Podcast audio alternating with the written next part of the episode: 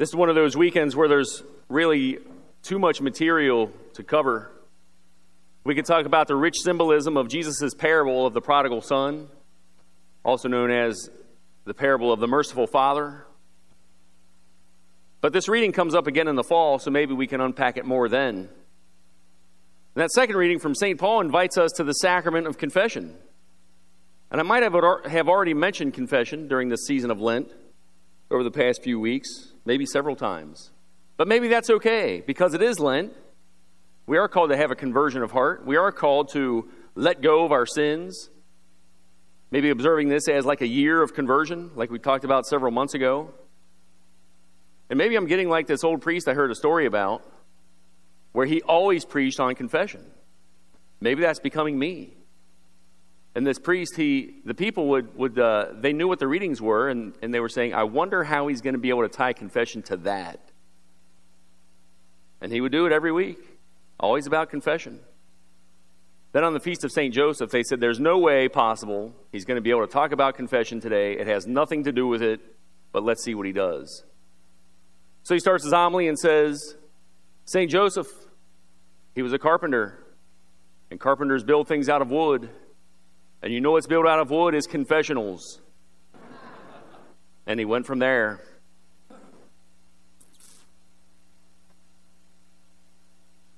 But in that reading from the second from Paul's second letter to the Corinthians, he says, God has given us the ministry of reconciliation.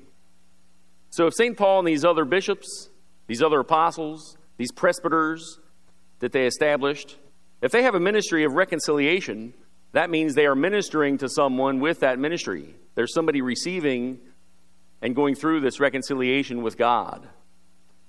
And we even notice in this reading how that happens. He says, they've been entrusted with a message of reconciliation, a message of it. So, because of it, he continues, God was not counting their trespasses against them.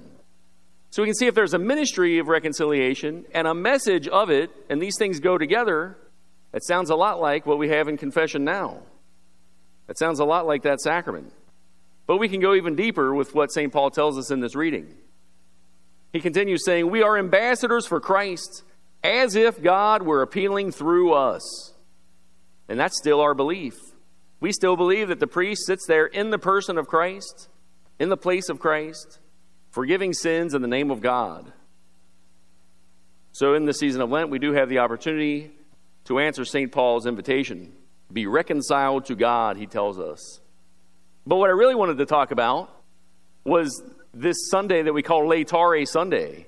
And it gets that name Laetare from the first word in Latin in the entrance antiphon. We don't use the entrance antiphon because we, we have songs and hymns, and that's okay.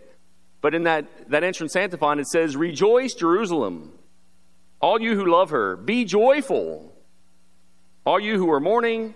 Exult and be satisfied in her, at her consoling breast. So we have three commands in that entrance antiphon to rejoice, be joyful, and exult. And like I said at the beginning of Mass, how do we do those things in the season of Lent? Isn't Lent supposed to be a time that's sad? Isn't it supposed to be a time of sorrow? Well, maybe not. Maybe not completely, anyway. So we are called to rejoice that some have had a conversion of heart during the season of Lent. And we can compare that to what we heard in the gospel, where the, the, the brother was dead in his sin and then came to life again, the father says. Because of that, they rejoiced and we follow suit. We, ha- we have that then com- contrasted with Jesus' audience of the scribes and Pharisees. They were unable to rejoice that the tax collectors and the sinners were beginning to have a conversion by coming to Christ. So, in that parable, the older son refuses to rejoice. Of course, the older son and the younger son, they both have like an immature relationship with the father. One is focused on rebellion, the other one is focused on being more like a slave than a son. But in that fullness of our relationship with God, He calls us to be His sons and daughters. He calls us to be heirs with Him. Everything that I have is yours. But the older brother, he misunderstands the father's mercy. He starts comparing things like a young goat with everything is yours. And of course, those two things don't match. So, the important thing about this Sunday is that not only the name of Laetare Sunday, not only that we get to wear these cool rose vestments, and it's rose, by the way, not pink. And, and here's how you remember because Jesus didn't pink from the dead, he rose from the dead.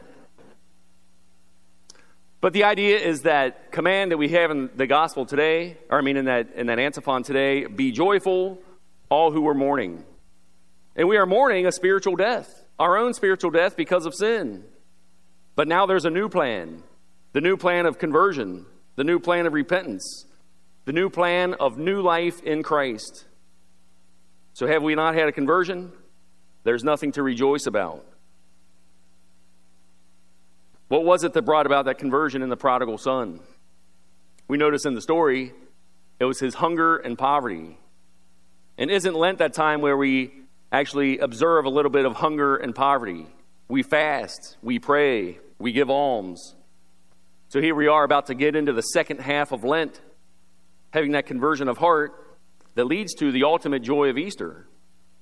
We meditate on the Lord's passion, and we notice that Jesus loves me enough that he died for me. We can all say that because we're, because we're Christians. We're baptized into him. And that's amazing.